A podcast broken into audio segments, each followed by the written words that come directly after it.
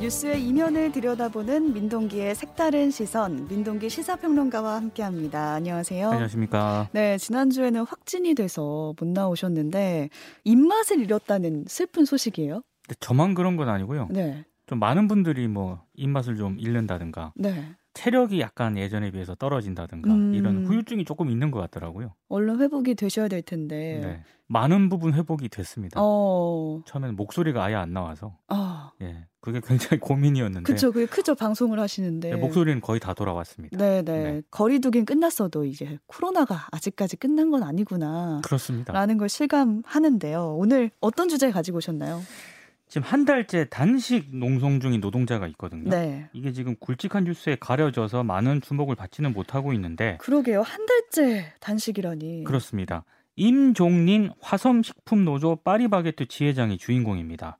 지금 모기업인 SPC 그룹 사옥 앞에서 임 지 회장이 한 달째 단식 농성 중인데 예. 왜 노동자 임종린은 한 달째 단식 농성을 하고 있는가? 오늘은 이 문제에 대해서 얘기를 한번 해보고자 합니다. 사실 이 파리바게뜨라는 브랜드는 많은 사람들한테 굉장히 친숙한 브랜드잖아요. 그렇습니다. 왜 이런 일이 벌어지고 있는 거죠? 임종린 지회장에 대해서 잠깐 설명을 해드리면은요. 예. 2007년 파리바게트에 입사를 해서 제빵 기사로 일을 했습니다. 제빵 기사. 네. 그러다가 10년 뒤 2017년에 파리바게트 지부 노조를 설립을 하거든요. 근데 왜 노조를 설립을 하느냐? 당시 제빵 기사들의 노동 환경이 어땠냐면은 어, 주휴 개념도 없이 한 달에 20일을 연속으로 근무를 하기도 하고요. 예. 그리고 점심 시간이 보장되지 않아서 식사조차 제대로 못하고 일하고 있는 그런 제빵 기사들이 많았다라고 합니다. 네. 특히 하루에 12시간 이상씩 일하는 게 굉장히 많았다라고 하는데요. 연장 수당을 당연히 받아야 되는 거 아니겠습니까? 그렇죠. 근데 이걸 당연히 못 받는 거라고 생각을 하고 일을 했다고 합니다. 그리고 인력이 부족하면 뭐 열흘, 20일 이렇게 연속 근무하는 일도 굉장히 다반사였다고 합니다. 20일 연속으로 일을 한다는 게 3주 연속 그냥 쉬지 않고 일하는 거나 마찬가지예요. 제가 14일 연속 일한 적이 있었거든요. 예. 어, 쓰러졌습니다. 아 정말로 이거 너무 힘든 거예요. 20일을 연속 일한다라고 하는 거는. 그러니까요. 주말 없이 쭉 일을 한다는 거잖아요. 게다가 하루에 막 12시간씩 이렇게 일하면 너무 힘들었겠는데요? 이제 그래서 노조를 만들었을 거라고 생각을 하는데요. 네. 당시 가장 문제가 됐던 사안들이 뭐냐면은 저임금 그리고 적정 휴무를 보장하지 않는다는 점 음. 그리고 모성권 보호와 같은 기본적인 노동권 문제였습니다. 네. 당시 노조가 문제 제기를 했고 그리고 투쟁을 했고 뭐 본사직과 임금을 맞춘다든가 회사와 대화 통로를 만들다든가 이런 이제 성과를 거두기는 했는데 근데 임 지회장에 따르면은요 당시 노조가 제기했던 문제들이 있지 않습니까? 이게 지금까지 제대로 해결된 게 없다 이렇게 지적을 하고 있습니다. 어. 그래서 한 달째 당신 농성을 하고 있는 게 아닐까 이런 생각이 좀 듭니다. 이 노조 만드셨을 때 연도가 2017년인데 지금까지 뭔가 해결된 게 없다라는 게 믿기지가 않는데요. 네. 뉴스를 보니까 사측에서 노조를 탄압했다라는 의혹도 제기가 되더라고요. 그러니까 노조에서는 노동권 보장을 요구를 하니까 사측의 대응은 조합원 괴롭힘, 노조 탈퇴였다는 게 임 지 회장의 주장인데요. 음, 파리바게트가 제빵사들에게 노조를 탈퇴하라 이렇게 압박을 하기도 했고 승진 대상에서도 누락시킨 것으로도 좀 드러났는데 이 파리바게트 제빵사들은 SPC 그룹의 자회사인 PB 파트너스 소속이거든요. 네. 근데 2017년 노조를 만들었을 때 민주노총에 가입을 했습니다. 아, 당시 이제 그 그러면 SPC 산하에 그 노조가 없었느냐?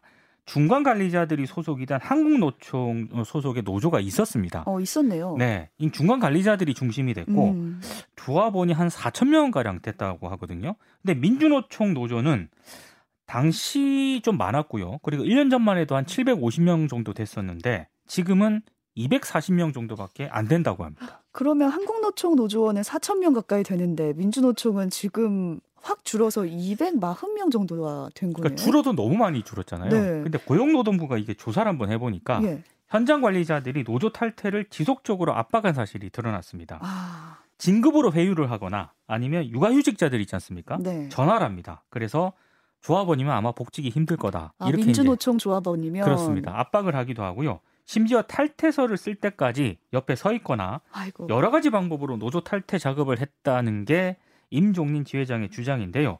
근데 이게 주장만으로 끝나는 건 아니고 실제로 지난해 5월 승진 대상자 가운데 승진한 비율을 한번 이 체크를 해보니까 네.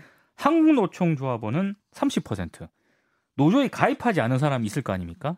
이 사람들은 20% 정도 승진을 했어요. 그런데 민주노총 소속 조합원은 승진한 사람이 6%밖에 안 됐습니다. 뭔가 좀 어. 이상하잖아요. 그렇죠. 그 작년에는 노조원 한 명을 탈퇴시킬 때마다 사측이 5만 원을 줬다는 현장 관리자의 폭로까지 나와서 이게 일부 언론에 보도가 되기도 했습니다. 한 명당 5만 원을 준다. 네, 그러니까 노조원을 탈퇴시키면 돈을 준다는 건데 이거는 명백하게 불법 같은데요? 불법이죠. 네. 근데 이 불법적인 행태가 최근에 더 있었습니다.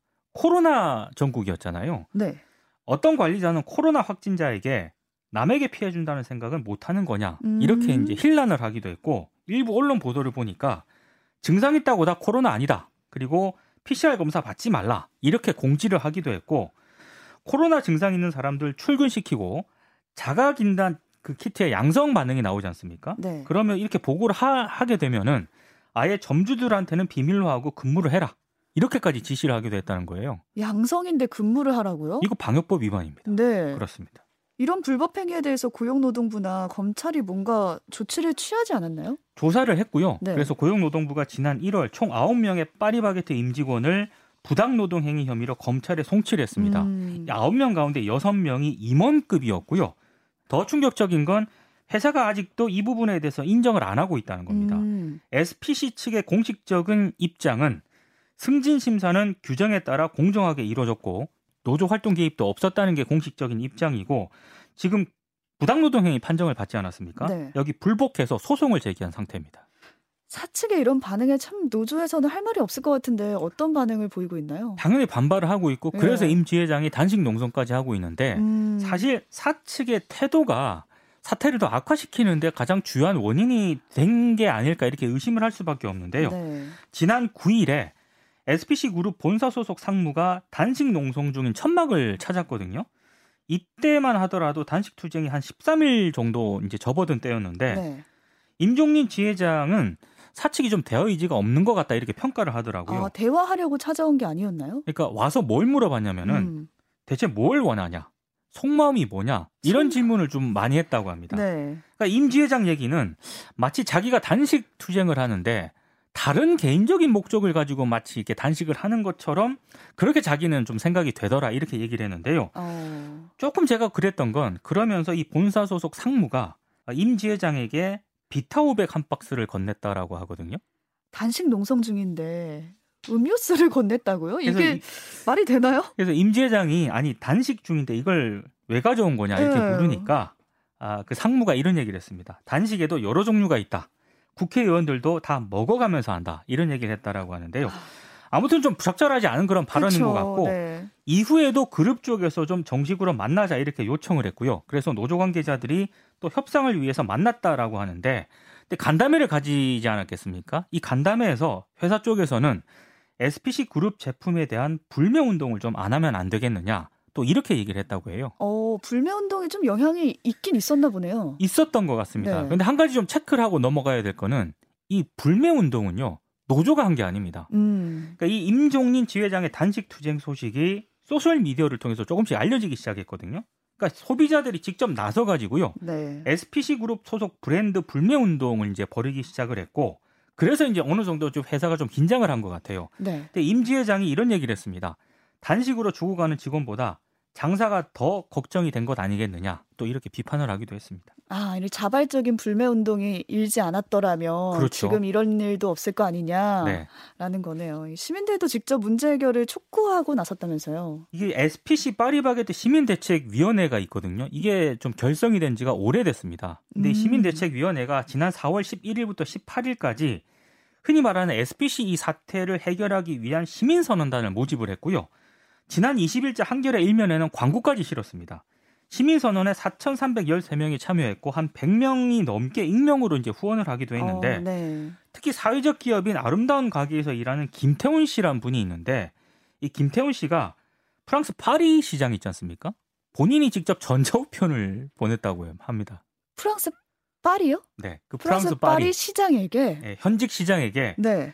지금 파리바게트에서 한국의 파리바게트에서 부당 노동 행위가 이루어지고 있다는 사실을 파리 시장들하고 이제 파리 시민들에게 알리기 위해서였다라고 하는데 프랑스인 친구가 있었거든요. 어. 그래서 그 친구한테 부탁을 해서 프랑스어로 이제 편지를 작성하게 했고 편지의 요지는 그렇습니다. 파리바게트가 아름다운 파리의 이름을 사용하지 못하도록 강력한 법적 조치를 좀 취해달라 이런 내용이었다고 합니다. 얼마나 답답했으면 그랬을까라는 네. 생각이 드는데 이번 사안이 자칫 뭔가 국제적으로 더 알려져서 이슈가 확산될 수도 있을 것 같은데요. 이런 내용으로 알려지면 조금 저는 좀 마음이 좀 불편하겠죠. 네. 그래서 시민대책위원회도요 이번 사태가 잘 해결될 수 있도록 시민의 힘으로 좀 힘을 모아 나갈 것이다 이런 입장을 계속 밝히고 있고요.